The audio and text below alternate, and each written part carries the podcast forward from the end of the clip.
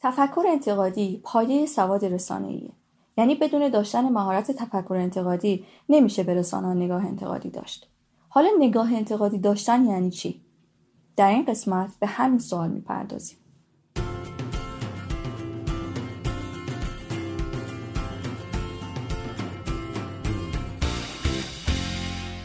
سلام من مانی آلهپور هستم و اینجا به همراه همکارم دکتر ابراهیم طلایی با 17مین قسمت از پادکست مدرسه رسا با شما هستیم. مدرسه رسا یک مدرسه آنلاین در حوزه سواد رسانه‌ای و همچنین جاییه که معلم ها می‌تونن اولین شبکه اجتماعی خودشون رو داشته باشند. یعنی می‌تونن برن تو سایت ثبت نام کنن، تو انجمن ها و گروه ها فعالیت کنن و page خودشون رو داشته باشند. می‌تونن معلم های دیگر رو پیدا کنند، ارتباط بگیرند و شبکه سازی کنند. و عضو community باشن که خاص معلم هاست. شما هم می‌تونید برید تو سایت rasoschool.org ثبت نام کنید و از مزایای این شبکه اجتماعی بهره ببرید.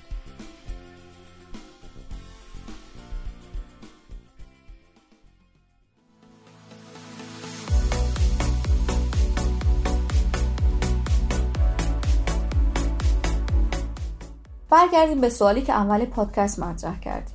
اگه بخوایم نگاه انتقادی داشتن رو به ساده ترین شکل ممکن تعریف کنیم یعنی وقتی که ما به یک موضوع از جنبه های نگاه می‌کنیم که قبلا نگاه نکردیم در مورد اون موضوع سوال می‌کنیم و اساسش رو به پرسش می‌گیریم. یعنی موضوع رو از دیدگاه های مختلف بررسی می‌کنیم.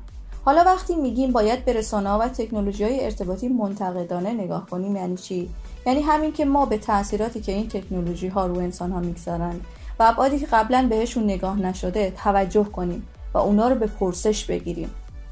شما به عنوان مخاطب رسانه یا کاربر تکنولوژی های ارتباطی می‌تونید خودتون به صورتی نقادانه به رسانه ها نگاه کنید و به جنبه های پی ببرید که هنوز کسی از اون منظر بهش نگاه نکرده اما به طور کلی تا الان مفاهیم انتقادی نسبت به رسانه توسط نظریه پردازان و فعالان این حوزه ارائه شده که ما اینجا بهش می‌پردازیم مفاهیمی که دونستنش بهمون کمک می‌کنه که نگاه منتقدانه ای نسبت به رسانه ها و تکنولوژی های ارتباطی داشته باشیم. خب اولین و مهمترین مفهوم انتقادی اینه که رسانه ها برساخته هستند. این یعنی چی؟ یعنی پیام سرهم میشه. به عنوان مثال یک واقعه می‌تونه به های گوناگونی روایت بشه. یعنی رسانه ها لزوما پنجره یا آینه جامعه نیستند. اونا محصولاتی هستند که با دقت و آگاهانه ساخته میشن. از روزنامه ها گرفته تا نمایش های واقعیت تولید کنندگان رسانه به صورت فعال تصویر خاص از جهان رو انتخاب می کنند و برمیسازند یا سرهم می کنند. به طور کلی تصمیمات زیادی باید گرفته بشه تا یک محصول رسانه‌ای تولید بشه. حتی تصاویر واقعی هم تفسیر یک فرد رو از واقعیت بازنمایی می کنند. فردی که سواد رسانه‌ای داره نه تنها باید به واقعیت برساخته بودن محصولات رسانه‌ای آگاه باشه بلکه باید خودش هم این توانایی رو داشته باشه تا یه محصول رسانه‌ای بسازه یعنی نحوه بازنمایی مفهوم رو به شیوه خودش بدونه. برای فهم این مفهوم برساخته بودن درک اینکه چطور عناصر خاص در هر تصویر می‌تونه استفاده بشه تا داستانی گفته بشه و اینکه چطور تصاویر می‌تونن یه داستان رو شکل بدن ضروریه. مفهوم انتقادی مهم و مرتبطی که به برساخته بودن ارتباط داره و ما بدون فهم اون نمی‌تونیم مفهوم برساخته بودن رو به طور کامل درک کنیم مفهوم بازنماییه. زمانی که ما میگیم همه پیام های رسانه‌ای برساخته هستند منظورمون اینه که همه آنها توسط شخصی سرهم شدن. اون فرد ممکنه یه شخص حقیقی باشه یا می‌تونه یه سازمان بزرگ باشه. پیام ها و ارزش های قرار داده شده در این محصول رسانه‌ای خاص از آن کسانی است که اونو خلق کردن. حالا بازنمایی یعنی همین دوباره نمایش دادن اون چیزی که اون بیرون وجود داره و توسط یه رسانه دوباره برای ما تصویر میشه. یعنی در نهایت ما با خود اون پدیده روبرو نیستیم و بازم داریم تفسیر اون رسانه رو از اون پدیده می‌بینیم.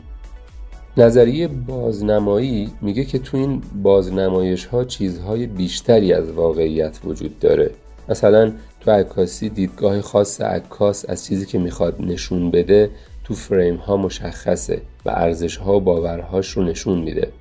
یا یه روزنامه نگار بر اساس باورهای خودش یا بر اساس ایدئولوژی که خودش یا ناشر یا کمپانی خاصی که به اونا پول میده تا آگاهی منتشر کنن مطلب می نویسه اما این مفهوم برساخته بودن درباره رسانه رو چطور به دانش آموزا یاد بدیم؟ می‌تونیم یه دو قطبی تو کلاس درست کنیم. دانش آموزا رو به دو گروه تقسیم کنیم. یه عده در مورد مهربانی مردم شهر عکس بگیرن و یه عده در مورد نامهربان بودن مردم شهر. یا نصف کلاس درباره تمیزی مردم شهر و نصفشون عکس هایی که نشون میده مردم شهر نظافت شهر رو رعایت نمی‌کنن بگیرن. بعد بیایم عکس هاشون رو تو کلاس نمایش بدیم. و در مورد اینکه هر گروه چطور مردم رو بازنمایی کردن صحبت کنیم.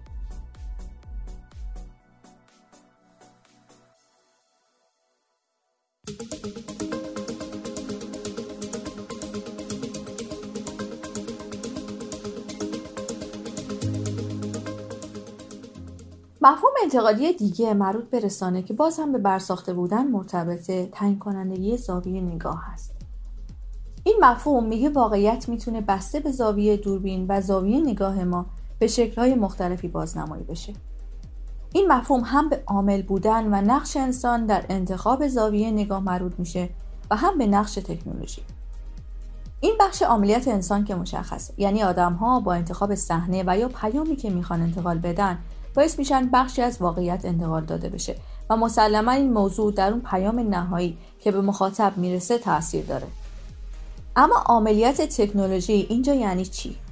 یعنی اینکه خود تکنولوژی هم روی چگونه بودن و چگونه منتقل شدن پیام تاثیر می‌ذاره. مثلا شما وقتی یک پیام رو می‌خواید انتقال بدید و ابزارتون دوربین عکاسیه ویژگی دوربین عکاسی شکل انتقال پیام رو خیلی تحت تاثیر قرار میده. و قطعا زمانی که ابزارتون نوشتن و روزنامه است و از کلمات برای انتقال محتوا استفاده می کنید نوع انتقال پیامتون متفاوته.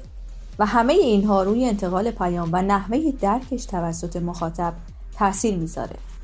به طور کلی ما باید نسبت به این موضوع تعیین کنندگی زاویه نگاه خوشیار باشیم و به این حقیقت آگاه باشیم که زاویه‌ای که انتخاب میشه تا از اون به واقعیت نگاه بشه خیلی مهمه و ممکنه روی درک ما از واقعیت خیلی تاثیر بذاره و بخشی از واقعیت رو برجسته کنه در حالی که بخشای دیگر رو به حاشیه برونه. برای تمرین این مفهوم با دانش آموزا میشه تمرین های مختلفی به اونا داد تا از زاویه های مختلف به واقعیت نگاه کنند. مثلا از بچه ها بخوایم از یک صحنه آشنا از زوایای مختلف تصویر برداری کنند. برای مثال عکسی از سر میز معلم بگیره.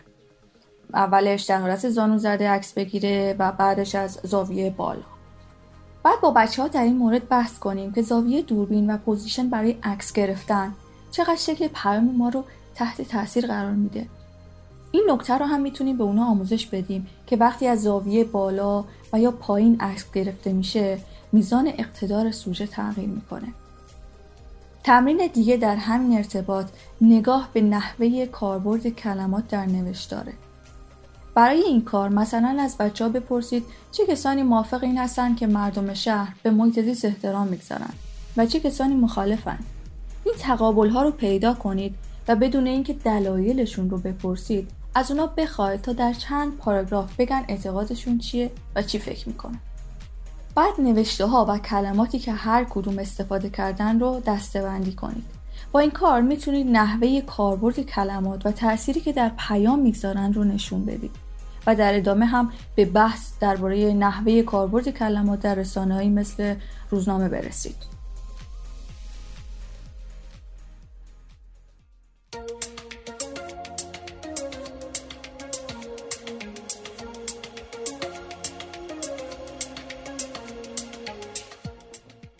مفهوم انتقادی مهم دیگه در حوزه رسانه تفسیره. یعنی مخاطب معنا رو تفسیر می‌کنه. حالا تفسیر یعنی چی؟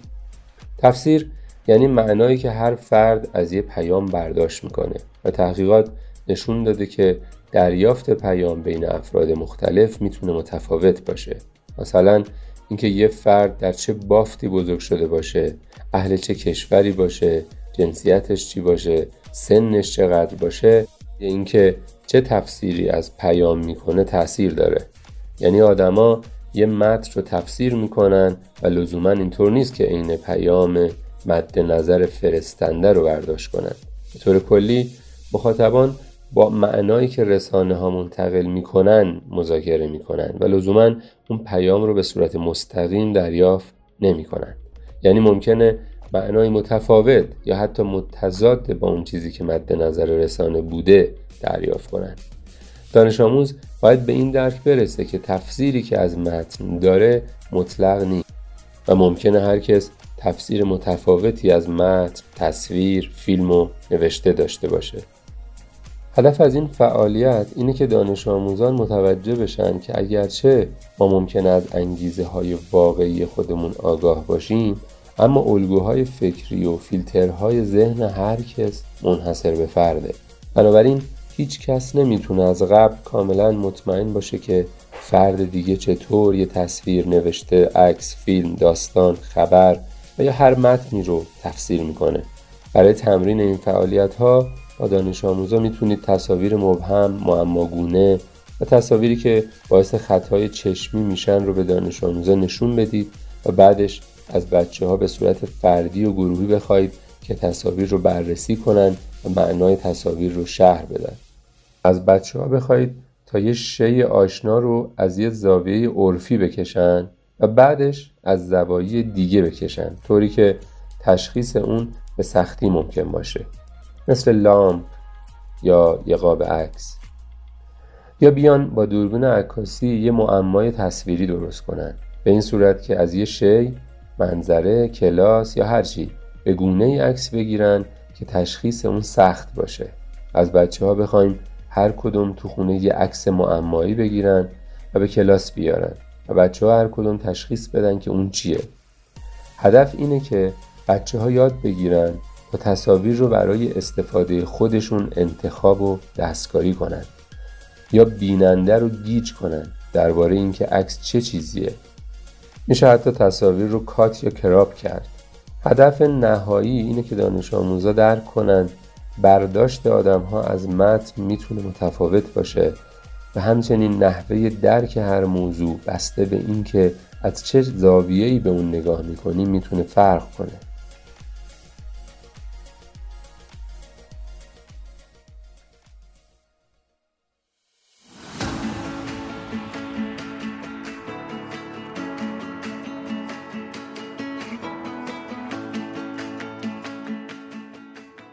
مفهوم انتقادی دیگه که ما باید در موردش بدونیم گزینشی عمل کردن توجه این یعنی چی و دونستنش کجا به کار ما میاد؟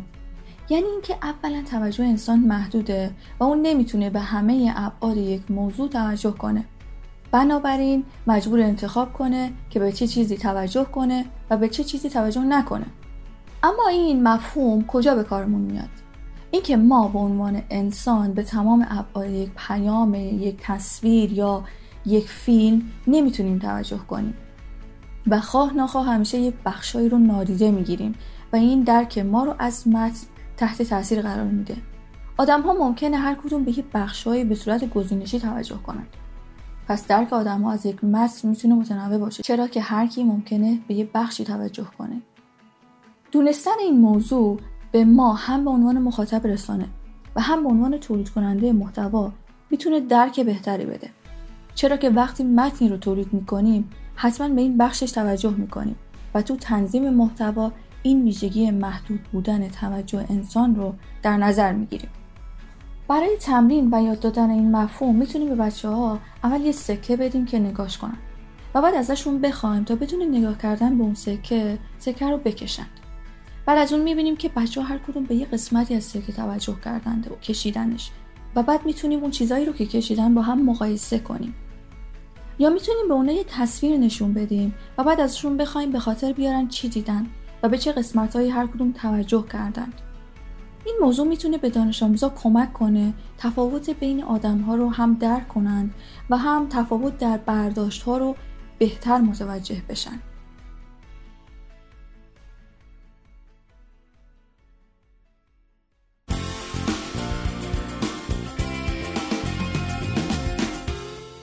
مفاهیم که ما تو این قسمت گفتیم تنها مفاهیم انتقادی موجود نیستن و همونطور که گفتیم شما خودتون هم به عنوان مصرف کننده رسانه و هم تولید کننده محتوا می‌تونید مفاهیم انتقادی دیگر رو تشخیص بدید. رسانه ها و پیام رو به پرسش بگیرید و از زاویه‌ای به اونا نگاه کنید که تا حالا نگاه نکردید یا بقیه نگاه نکردن. امیدوارم خبره این کار بشید و تو گروه سواد رسانه مدرسه رسا که تو وبسایت می‌تونید پیداش کنید افکار و ایده های خودتون رو با ما به اشتراک بگذارید. تا ما هم از شما یاد بگیریم.